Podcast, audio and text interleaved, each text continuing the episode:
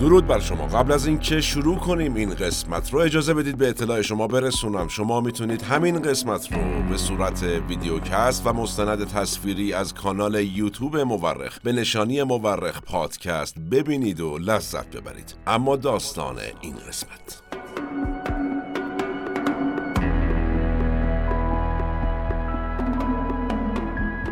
میگن خیلی سخته. یک رهبری که با انقلاب به قدرت رسیده رو با انقلاب از قدرت خل کرد. اون خودش خوب می‌دونه چی کار کرده و حواسش هست تا به مخالفانش اجازه نده همون کار رو تکرار کنن. این قاعده برای رهبری که با کودتا به قدرت رسیده هم صدق می‌کنه. کودتاگر خوب می‌دونه چطوری حلقه صفر کودتا در دل نیروی نظامی شکل می‌گیره و حواسش به این هست که در دوران قدرتش اجازه نده همچین اتفاقی علیه خودش بیفته. کسی که با خیانت به قدرت رسیده هم همینطور. تمام فکر و ذکرش اینه که نظاره کسی فکر خیانت حتی به ذهنش خطور کنه. دقیقا کاری که صدام حسین کرد. یکی از خونریزترین دیکتاتورهای اواخر قرن خون یعنی قرن بیستم. ایشون برای اینکه کشت نشه کشت و کشت و کشت. و اینطوری اسم خودش رو در دنیا با لقب قصاب بغداد شهره کرد.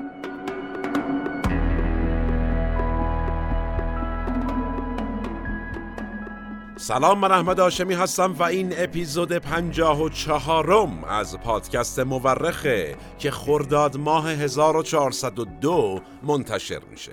ما در این قسمت رفتیم سراغ سرگذشت صدام حسین عبدالمجید تکریتی. یکی از خونریز ترین دیکتاتورهای اواخر قرن بیستم و داستان ایشون رو از تولد تا مرگ روایت کردیم. به اعتقاد اغلب مورخین تاریخ بیش از آن که علم باشه یک هنره هنره کنار هم گذاشتن شواهد. ما در پادکست مورخ هر بار یکی از پازل های تاریخ رو کنار هم می‌ذاریم. منابع پادکست مورخ در این قسمت کتاب صدام از ظهور تا سقوطش اثر کان کاگلین کتاب خاطرات پزشک مخصوص صدام دکتر علا بشیر و مستند چگونه می‌توان یک مستبد شد اثر پیتر دینکلیجه. شما می‌تونید تمامی قسمت های پادکست مورخ رو در کانال یوتیوب مورخ به نشانی مورخ پادکست به صورت مستند تصویری یا ویدئوکست ببینید و بشنوید و لذت ببرید. نظر فراموش نشه و نوش گوشاتون.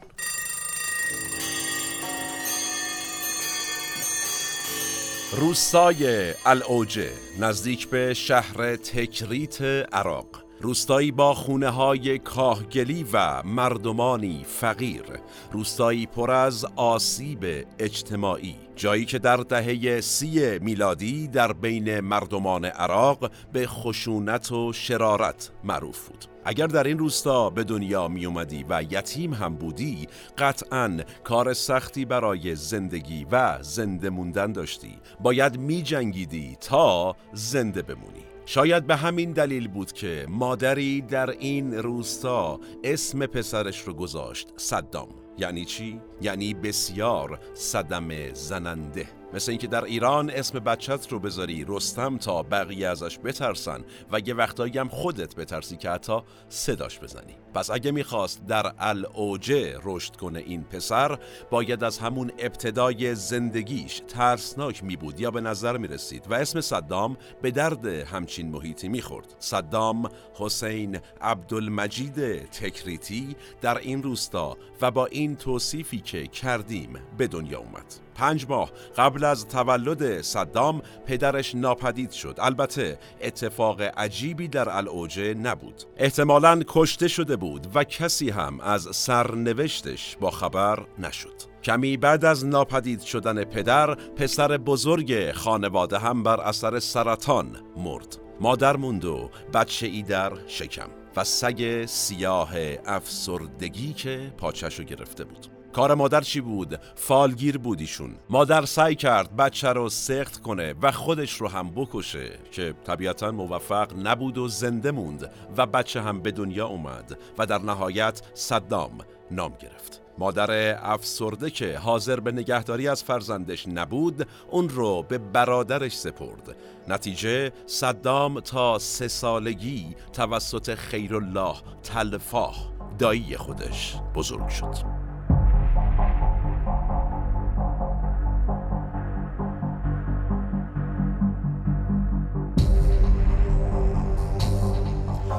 صدام در 1939 میلادی به دنیا اومد. البته که بعدا اطلاعات شناسنامه دوست پولدارش عبدالکریم الشیخی رو برای خودش انتخاب کرد.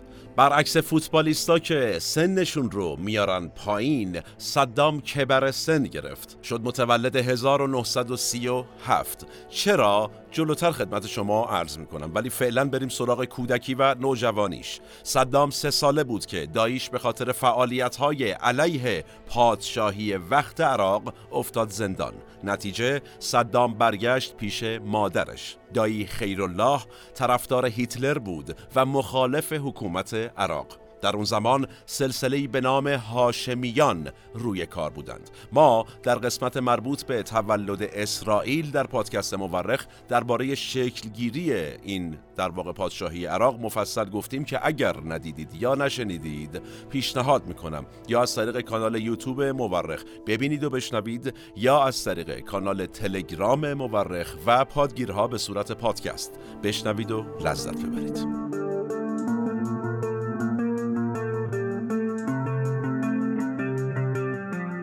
آقای صدام برگشت خونه و دید مامانش شوهر کرده و حالا یه ناپدری مزخرف داره که یه جورایی به حسن چاخان معروف شده. با یه مشت خواهر و برادر ناتنی. صدام به اجبار ناپدریش رفت شد چوپان. یکم که گذشت مردم روستا صدام رو با یک میله آهنین در دست میشناختن. در تمام دوران نوجوانی صدام این میله آهنین رو همراه خودش داشته و ملت رو باهاش بیزده. این وضعیت ادامه داشته تا دایی خیرالله از زندان آزاد میشه. و صدام در واقع صدام نه یا ده ساله بی اطلاع خانوادش جمع می‌کنه و میره تکریت پیش دایش دایی خیرالله دیگه برای خودش کسی شده بود و یک کتاب هم از عقایدش منتشر کرده بود و توش نوشته بود خداوند سه چیز را نباید میآفرید مگس ها یهودیان و ایرانیان. صدام تحت تأثیر همشین آدمی بزرگ شد. در دوران قدرت گرفتن صدام این کتاب در سطح گسترده ای منتشر شد.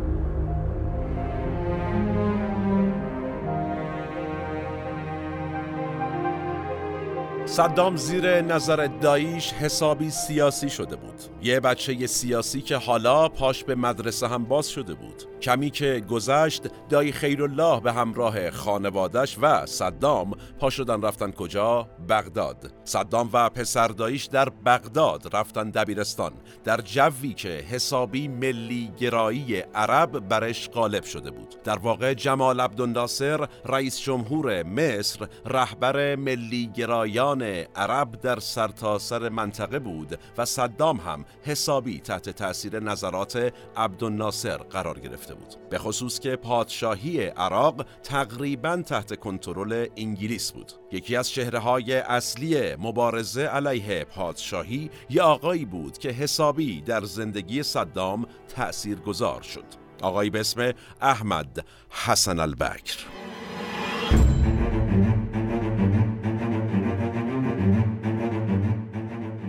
کی بود این آقای حسن البکر؟ همشهری و فامیل دور صدام که با دایی خیرالله آقا صدام بازداشت شده بود و حالا از زندان در اومده بود تا بتونه دست به کارهای بزرگ بزنه.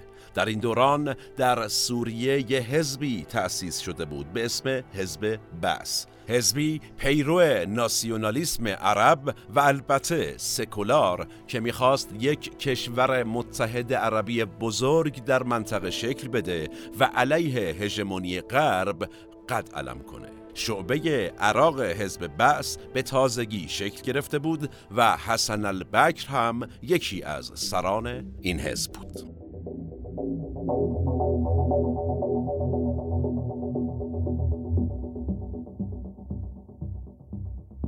حزب بعث شروع به طراحی شورش های علیه حکومت کرد و جلودار و یک بزن این اعتراضات هم کسی نبود جز آقای صدام که همچین گنده مندم بود و در استفاده از زور وسط خیابون رو دست نداشت گویا. این نارامی ها کم کم رنگ و بوی یه حرکت بزرگ گرفت و در نهایت در چهاردهم ژوئیه 1958 میلادی حکومت هاشمی ایرانیان ساقط شد. بعضیا بهش میگن کودتای 1958 چرا؟ چون یه شاخه نظامی از دل ارتش به اسم افسران آزاد عراق حکومت رو سرنگون کردن و البته شاه و خانواده شاه و نوری سعید نخست وزیر وقت رو به رگبار بستند و بعد هم تیکه تیکشون کردن. اما خود بسی ها و اعضای افسران آزاد بهش میگن انقلاب چهاردهم ژوئیه. اینطوری جمهوری عراق پایگذاری شد و یک نظامی ارشد به اسم عبدالکریم قاسم هم شد نخست وزیر عراق. بدلالة المادة 24 من قانون المحكمة الجنائية العراقية صدام هم یکی از مهره های میدانی این کودتا یا انقلاب بسیار خونین بود. اون 21 ساله بود و حالا به واسطه کشتن یکی از کمونیست های نسبتا معروف تکریت البته به دستور دای خیراللهش حسابی معروف شده بود. کسب و کارش اما از قدرت بعد از انقلاب جدا بود. شاگرد شوفر بود صدام در این دوران. البته که به این راضی نبود.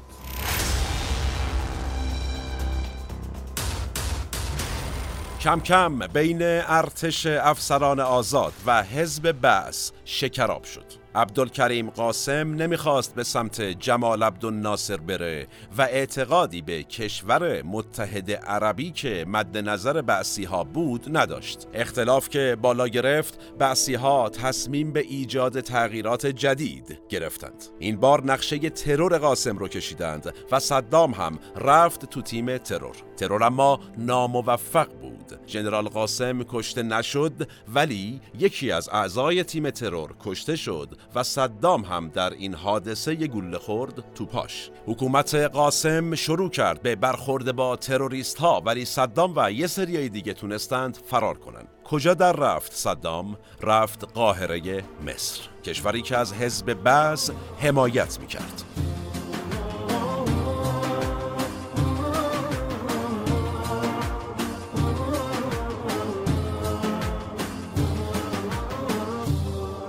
صدام وارد دانشگاه قاهره شد و حقوق خوند. همونجا با ساجده دختر دایی خیرالله دورا دور نامزد کرد. لانگ دیستنس بوده رابطه. ساجده متولد 1937 بود یعنی دو سال. بزرگتر از صدام. اینجا بود که صدام رفت شناسنامش رو بزرگتر کرد که بتونه با دختر داییش ازدواج کنه. اون اول عرض کردم که بزرگتر کرد برای اینجا بود. اون زمان بین عرب ها خیلی زشت بود که یک مردی بره زن بزرگتر از خودش رو بگیره. ولی این عرف و فرهنگ جلودار صدام نبود. صدام چهار سال در قاهره موند. ولی وقتی حسن البکر و حزب بس به کمک سازمان سیا تصمیم گرفتند در 1963 میلادی علیه جنرال قاسم کودتا کنند به بغداد برگشت و در کودتا شرکت کرد. کودتایی که باز هم کودتا چیا اسمشو گذاشتند انقلاب انقلاب رمضان یا رمضان. نتیجه احمد حسن البکر به قدرت رسید و شد نخست وزیر عراق.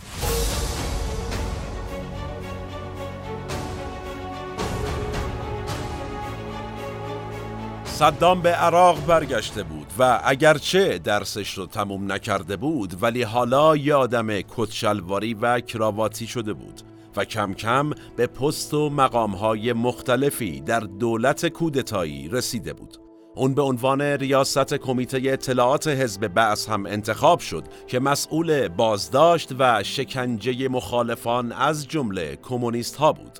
در این فضا اما حزب بعث یه رکبی از ارتشی ها خورد. بعثی ها ژنرال عارف رو که در زمان نخست وزیری ژنرال قاسم نقش تشریفاتی ریاست جمهوری رو به عهدهش گذاشته بودند در قدرت نگه داشته بودند. این اشتباه بود. ژنرال عارف تونست از اختلافات درونی بس استفاده کنه و حسن البکر رو خل کنه و خیلی از سران حزب بس از جمله صدام رو بندازه زندان.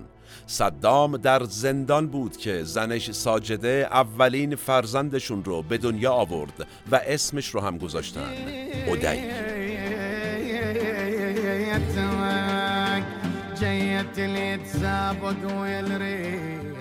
صدام تونست از زندان فرار کنه و رفت پیش حسن البکر که حالا رهبر حزب بس شده بود.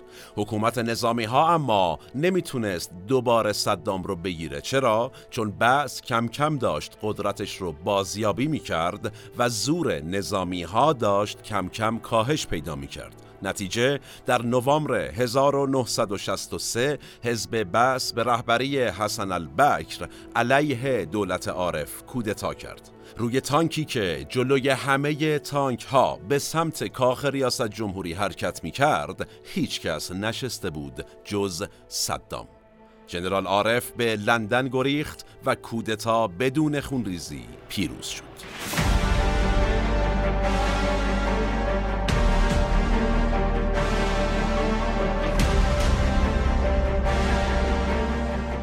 جالبه نیکولو ماکیاولی سیاستمدار و فیلسوف قرن پانزدهم میلادی یه جایی خیلی قشنگ نوشته. میگه سیاستمدار باید مستر یا استاد داشته باشه. یه استاد یا یک آدم قدرتمند در سیاست باید پیدا کنه بهش بچسبه و به میزانی که استادش پیشرفت می‌کنه اونم پیشرفت کنه. و هر وقتم که روند پیشرفت استاد یا مستر متوقف شد ازش بگیره بره بالا و به تنهایی ادامه بده مسیرش رو. این دقیقا کاری بود که صدام با استادش حسن البکر کرد. بعد از کودتا حسن البکر شد رئیس جمهور نخست وزیر رئیس شورای انقلاب و فرمانده کل قوا. شد رئیس همه چی عملا. صدام هم شد معاون حسن البکر. دایی خیرالله هم شد شهردار بغداد. دور هم بودن. صدام ده سال معاون رئیس جمهور بود. کسی که تونست نفت عراق رو ملی کنه درآمد نفت رو به اوج برسونه و کردها رو سرکوب کنه. با اقتدار میدان آزادی بغداد رو به میدان نمایش اعدام تبدیل کنه و اینطوری به اوج محبوبیت برسه.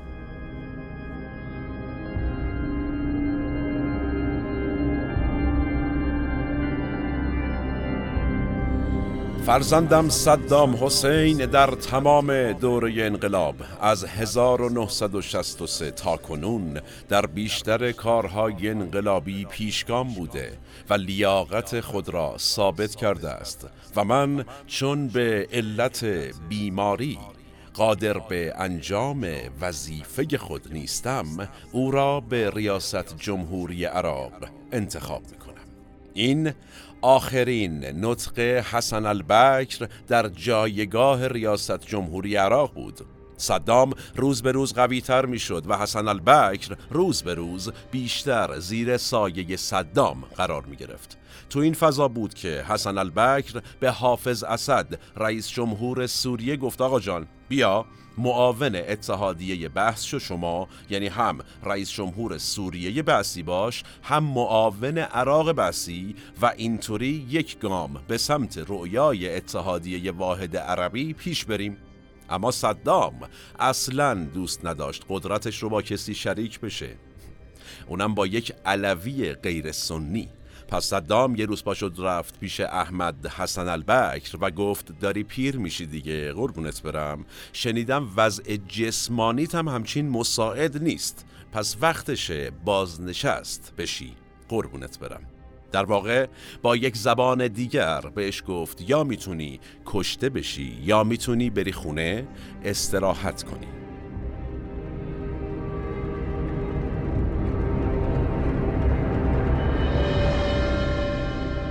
حسن البکر که دیگه زوری در برابر صدام نداشت مسیر دوم رو انتخاب کرد و رفت که از روزهای بازنشستگیش لذت ببره. هرچند اوضاع برای البکر و نزدیکانش خیلی هم گل و بلبل پیش نرفت و همون زمانی که حسن البکر مشغول انجام سخنرانی آخر بود 500 نفر از نزدیکانش بازداشت شدند و البته از سرنوشت اکثرشون هیچ وقت خبری به دست نیومد.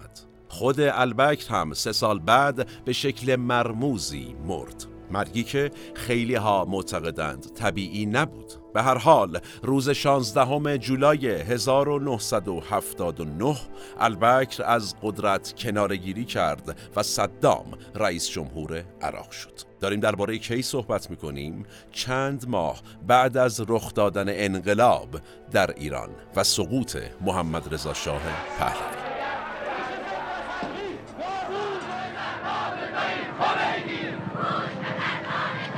آخ آخ آخ. جالبه. وقتی به اولین عکس های خیلی از دیکتاتورهای قرن بیستم این جهان بعد از به قدرت رسیدنشون نگاه می‌کنیم آدمهایی را اطرافشون می‌بینیم که طی مدت کوتاهی بعد از ثبت اون عکس دیگه در قید حیات نبودند. اونها یاران دیکتاتور در رسیدن به قدرت بودند و بعد توسط خود دیکتاتور حذف فیزیکی شدند. دیکتاتور برای به قدرت رسیدن کس یا کسانی رو زمین زده یا از طریق انقلاب یا کودتا یا جنگ و یا از طریق سازوکار دموکراتیک.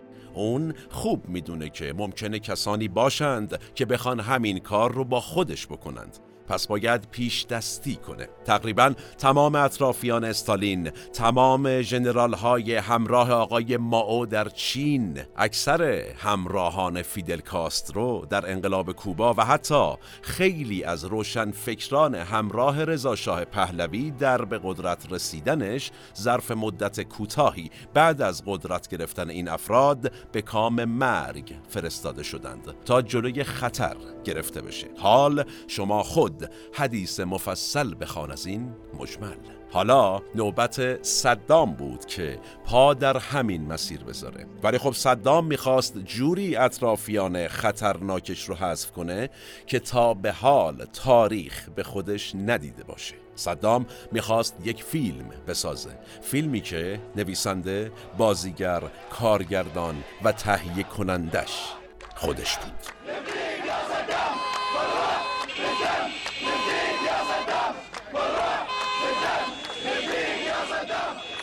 تنها شش روز از به قدرت رسیدن صدام میگذشت که پاکسازی بزرگ یا همون اتفاقی که بهش قتل عام رفقا هم میگن شروع شد. دوربین ها در نقاط مختلفی از سالن همایش حزب بعث کار گذاشته شده بودند. دکوپاژ عالی بود. هزاران نفر از اعضای حزب بعث به یک کنفرانس بزرگ دعوت شده بودند. همه حاضر بودند. صدام وارد سالن شد و در میان تشویق حضار به روی سن رفت و پشت میز نشست. بعد هم سیگار برگی که از فیدل کاسترو گرفته بود رو از جیبش درآورد شروع کرد به پک زدن و بعد شروع کرد به صحبت کردن.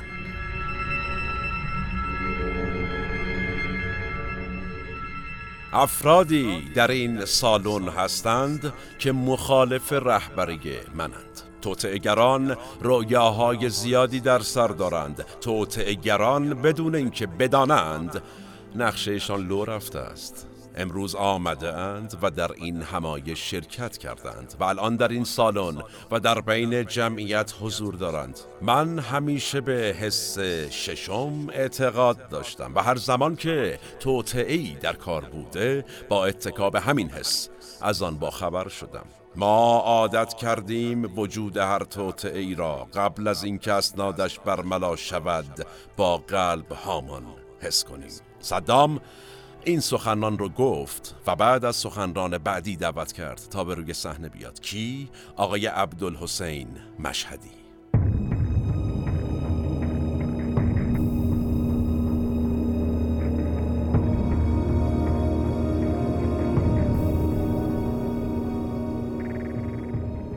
این آقای عبدالحسین مشهدی کیه؟ اجازه بدید چند روز به عقب برگردیم. وقتی حسن البکر بحث استعفاشو در حزب بس مطرح کرد یه سری از اعضای بلند پایه حزب نسبت به این اتفاق واکنش منفی نشون دادند. حالا کم یا زیاد. این وسط آقای عبدالحسین مشهدی که دبیر کل شورای فرماندهی انقلاب بود بلند شد و گفت آقا جان برای قدرت گرفتن صدام باید تو حزب رأی گیری به چه علکی که نیست که. اما اوضاع باب میل آقای مشهدی پیش نرفت. صدام قدرت گرفت و اولین کاری که کرد بازداشت عبدالحسین مشهدی بود. حسابی مشهدی رو شکنجه کرد و بهش گفت اسامی تمام کسانی که با قدرت گرفتن من مخالف بودند رو بنویس. آقای مشهدی اول زیر بار نرفت. نتیجه صدام دستور داد برن زن و دخترش رو بیارن و بهش بگن یا می نویسی یا همین الان جلوی چشمات به زن و دخترت تجاوز می‌کنی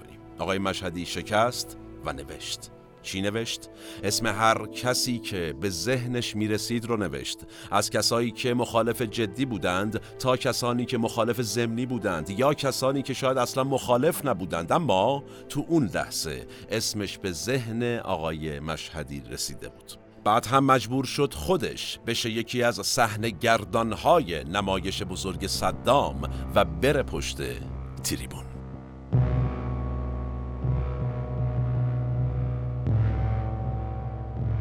عبدالحسین مشهدی که رفت پشت تریبون از نقشه توطعه گفت و گفت حافظ اسد حامی اصلی این توطعه بوده. یک توطعه خیالی و بعد شروع کرد به خوندن اسامی. دوربین صدام رو نشون می‌داد که روی صندلی لم داده و میخنده و به سیگار برگش پک می‌زنه. بعد جمعیت حاضر در سالن رو نشون می‌داد. همه التهاب و ترس داشتند. هیچ کس نمی‌دونست اسمش در لیست هست یا نیست. یه سری گریه می‌کردند. یه سری زیر لب قر می‌زدند. مشهدی اسم ده نفر اول رو خوند. اسم هر کسی که خونده می‌شد یه سرباز میومد و اسکورتش می‌کرد و از سالن خارج می‌شد. صدام از کسانی که از سالن بیرون برده می‌شدند خواست به محض اینکه از جاشون بلند شدن شعار حزب رو بلند بگن شعار حزب چی بود؟ یک کشور عرب با یک پیام مقدس اتحاد آزادی سوسیالیسم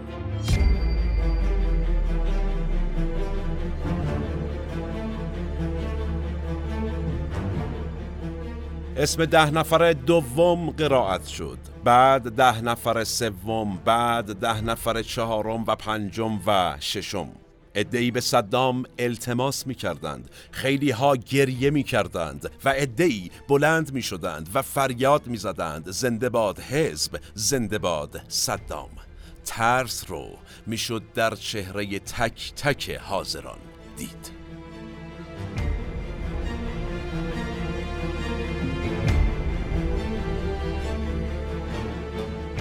در نهایت اسم 68 نفر از اعضای بلند پایه حزب خونده شد و همونجا بیرون سالن 22 نفرشون به اعدام محکوم شدند. الباقی زندانی شدند و البته مأموریت اعدام 22 نفر از رفیقای هم حزبیشون هم به اونها سپرده شد.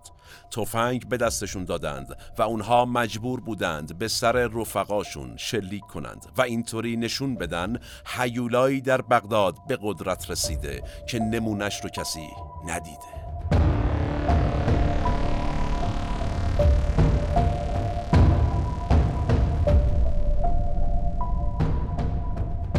ویدئوی اون جلسه به همه جا فرستاده شد. به تمامی سفارتخونه های عراق در سایر کشورها. صدام به همه یادآوری کرد. سزای خیانت چیه؟ بعد از این جلسه هم صدام باز به مسیری رفت که سایر دیکتاتورهای توتالیتر رفتند. راه انداختن پلیس مخفی که گوش و چشمش باشه. صدام سازمان اطلاعاتی جهاز هنین رو راه اندازی کرد. سازمانی متشکل از اعضای قبیله و خانوادش از اهالی تکریت و الاوجه. افرادی که همخون صدام بودند و باهاش عهد وفاداری بسته بودند. اینها البته پلیس مخفی مخفی هایی بودند که خیلی هم مخفی نبودند. همه اهالی عراق اینها رو میشناختند. ماشین همشون یه شکل بود لباس های واحد می پوشیدند و همشون سیبیل هایی داشتند شبیه سیبیل صدام. این افراد یک شبکه از خبرچین ها رو شکل داده بودند. هر کسی ممکن بود خبرچین باشه و هیچ کجا حتی در پستوهای خانه ها هم امنیت وجود نداشت. این اوضاع محدود به داخل عراق نبود. و تا خارج از مرزهای کشور هم مخالفان امنیت نداشتند. مثالش آقای عبدالرزاق نائف نخست وزیر سابق عراق که وقتی صدام به قدرت رسید ایشون فرار کرد به انگلیس و اونجا علیه صدام صحبت می کرد نتیجه آقای نائف در قلب لندن به ضرب گلوله کشته شد.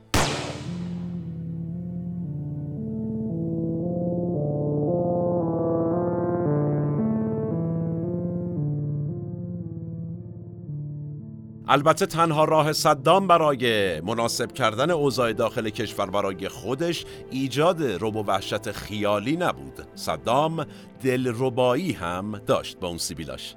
ابزار دلرباییش چی بود؟ پول.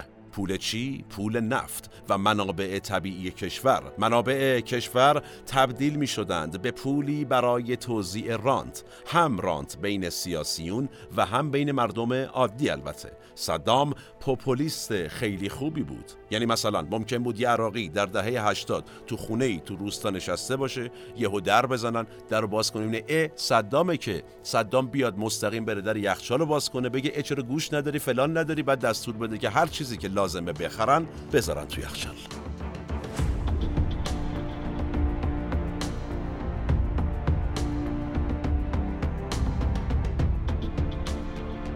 تا اینجا وحشت و دلربایی. صدام دیگه چه کاری برای مهار داخل انجام داد؟ بازم کاری که خیلی از دیکتاتورها خیلی خوب بلدن. تزریق حس تحقیر به دیگران تا نشون بدن کت تن کیه. نمونه این رو تو خیلی از سناریوهایی که صدام نوشته میشه دید قشنگ. مثلا یه بار در اوایل دهه 80 صدام دستور میده کل وزرای کابینه رو جمع می‌کنن می‌کنن توی اتوبوس با پنجره های سیاه بیرون دیده نمی‌شده چند ساعت اینها رو میگردونن بدون اینکه بدونن کجان. در نهایت اینا رو می‌برن توی یک تالاری و ساعتها اونجا منتظر نگهشون میدارن. یهو از درهای صدام میاد تو. این بندگان خدا والا ترسیده بودن به خودشون و آماده هر اتفاقی بودند با توجه به شناختی که از صدام داشتند. و صدام حالا چیکار می‌کنه؟ نیم ساعت سخنرانی می‌کنه شام میده با میوه تشم به هر کدوم هزار دلار میده. بعدا میگه اینا رو برسونید خونه هاشون در واقع رفتار وزراشو با این کار و امثال این حرکت ها ریست فکتوری می‌کنه آقای صدام. و البته مهمترین نکته تحقیرشون می‌کنه.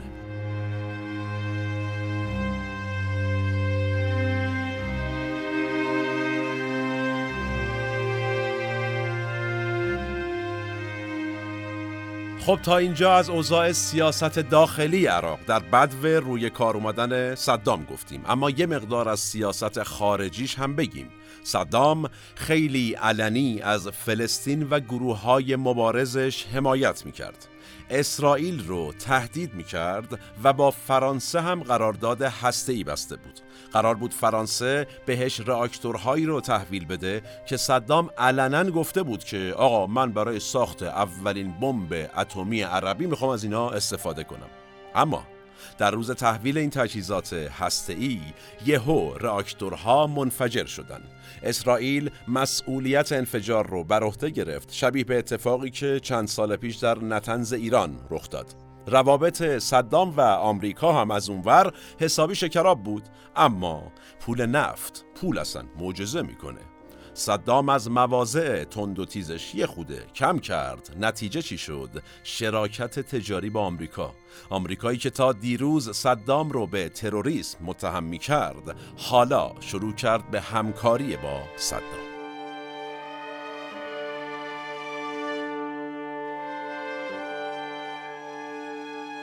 اما مهمترین چالش صدام در سیاست خارجه بعد از انقلاب اسلامی در ایران رخ داد. ایران و عراق برای سالها با هم اختلافات مرزی داشتند. اختلاف هم بر سر رودخونه مرزی الوند یا همون شط العرب بود. اروند رود مهمیه چرا که قابلیت کشتیرانی داره. عراق می‌گفت آقا مرز ایران ساحل روده. ایران می‌گفت طبق قواعد بین المللی خط تالوه رودخونه یعنی خط فرضی که از عمیقترین بخش رودخونه کشیده میشه باید مرز باشه. این اختلافات در دوران پهلوی و زمانی که صدام معاون حسن البکر بود هم بالا گرفته بود که نهایتا منجر شد به یک درگیری مختصر و انعقاد عهدنامه الجزایر عراق حقوق مرزی ایران رو اون زمان به رسمیت شناخت و ایران هم به عراق قول داد که از کردها خیلی حمایت نکنه. اما بعد از انقلاب داستان عوض شد.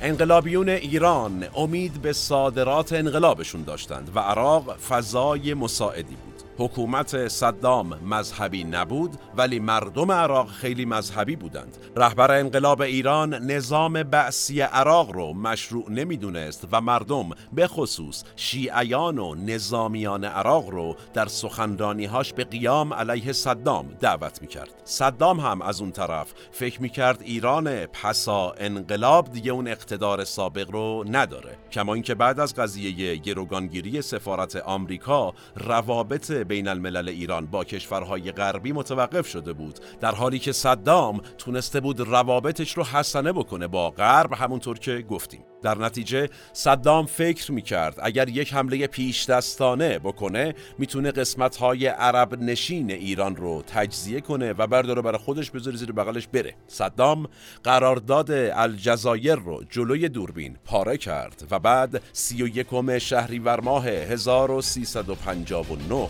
حمله به ایران رو آغاز کرد.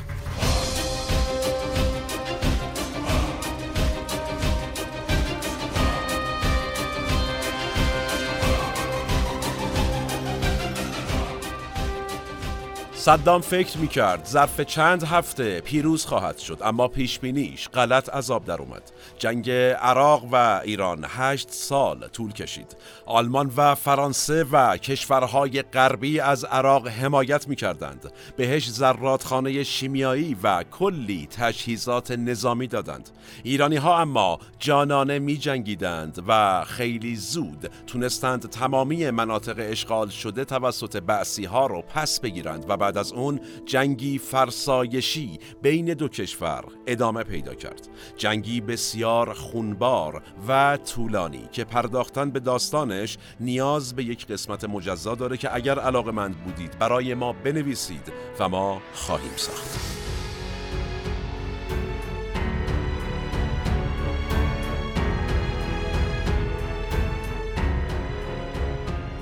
جنگ هشت ساله که تموم شد عراق یک کشور ورشکسته بود. کشوری با 75 میلیارد دلار بدهی.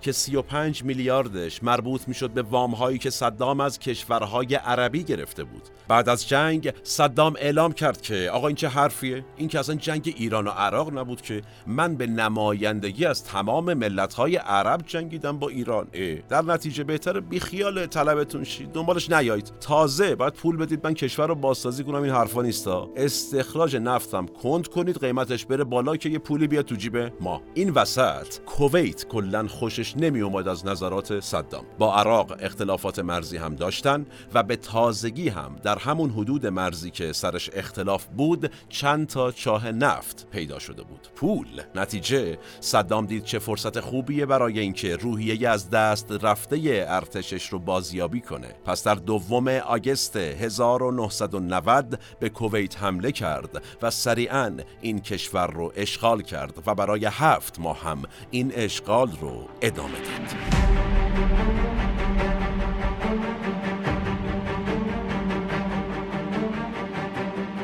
حمله عراق به کویت جریان مبادلات نفتی دنیا رو به خطر انداخته بود. در نتیجه شورای امنیت سازمان ملل وارد میدون شد و به صدام هشدار داد.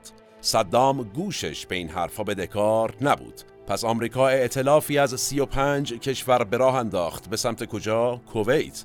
اینطوری اولین جنگ خلیج فارس آغاز شد.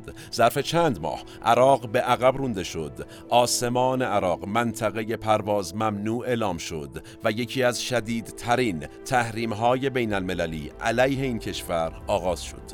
تحریم نفت در برابر غذا.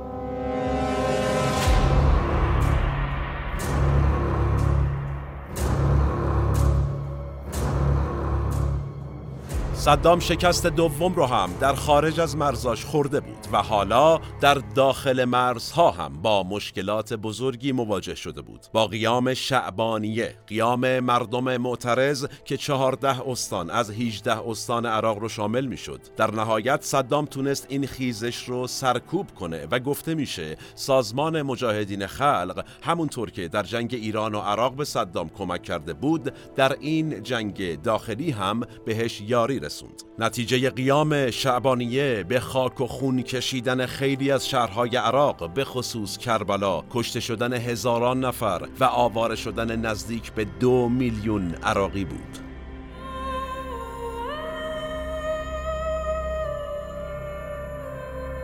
دو دختر صدام با دو برادر به اسمهای حسین کامل و صدام کامل ازدواج کرده بودند. اونها دختر امو و پسر امو بودند.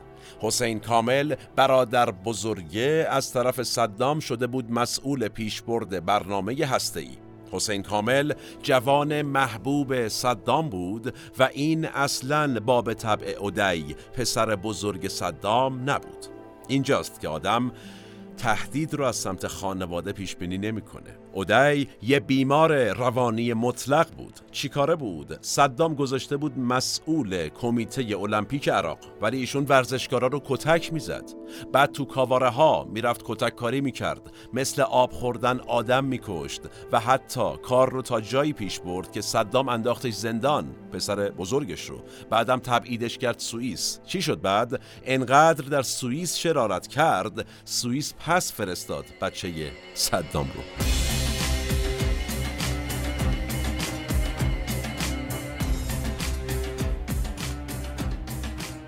حسین کامل حس می کرد که پسر صدام اودی ممکنه خطر جانی براش داشته باشه.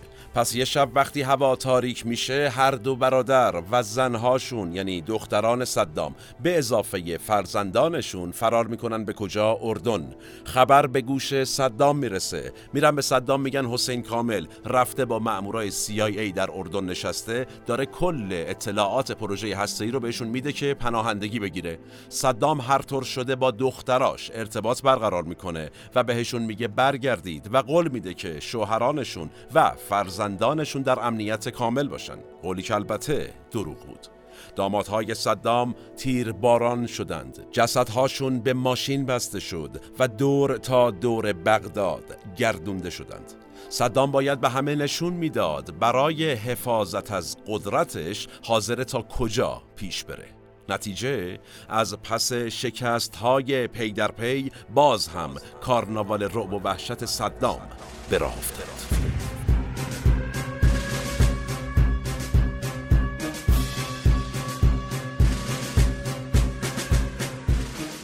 بعد از جنگ خلیج فارس بازرسان تسلیحاتی سازمان ملل به عراق اومدن می‌گفتن عراق تسلیحات کشدار جمعی داره.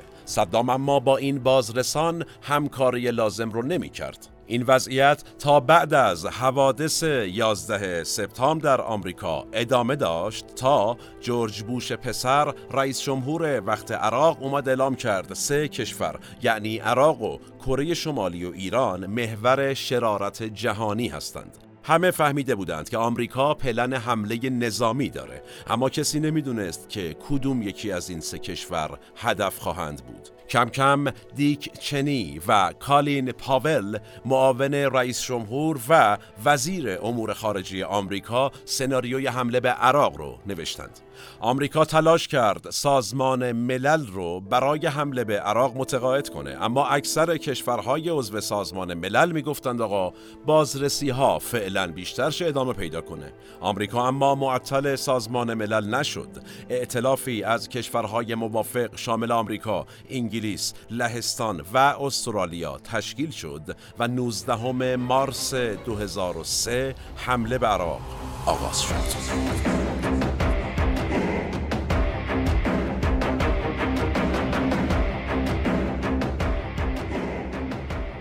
صدام فرار کرد. پسرانش توسط آمریکایی ها شکار شدند و کشته. برای ماهها آمریکایی ها به دنبال صدام بودند. این جستجو تا 13 دسامبر 2003 ادامه پیدا کرد. تا نهایتا در عملیاتی با نام سپیده سرخ صدام توسط نیروهای آمریکایی از مخفیگاهش در روستایی نزدیک تکریت بیرون کشیده و بازداشت شد. صدام دادگاهی شد و در سیوم دسامبر 2006 به دار آویخته شد. آمریکا تا سال 2011 در عراق باقی موند و در نهایت هیچ تشکیلات مخفی ساخت سلاح کشتار جمعی هم در عراق پیدا نشد.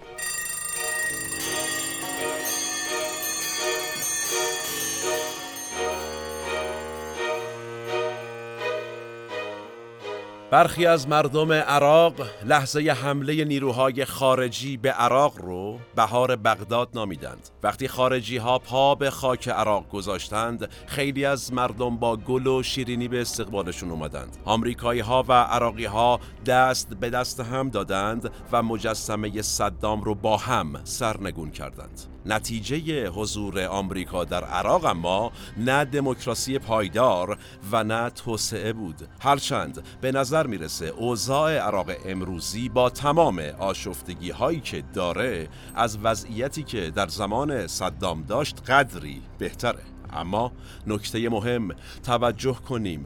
استبداد صدام کاری کرده بود تا مردمان عراق از جنگ و خونریزی طولانی و حمله بیگانه به کشورشون استقبال کنند. و چه تلخ این سرنوشت برای یک ملت و چه قابل تکرار تاریخ. زمان ما به فرجام رسید و کلام ما هم. من احمد آشمی هستم و تنها نیستم. این اپیزود هم به همت تیم پادکست مورخ در استودیو پیکان تهیه و تولید شد. تا چند روز آتی و موضوع جذاب بعدی سالم باشید و در صلح شما رو به تاریخ میسپرم و میبینمتون.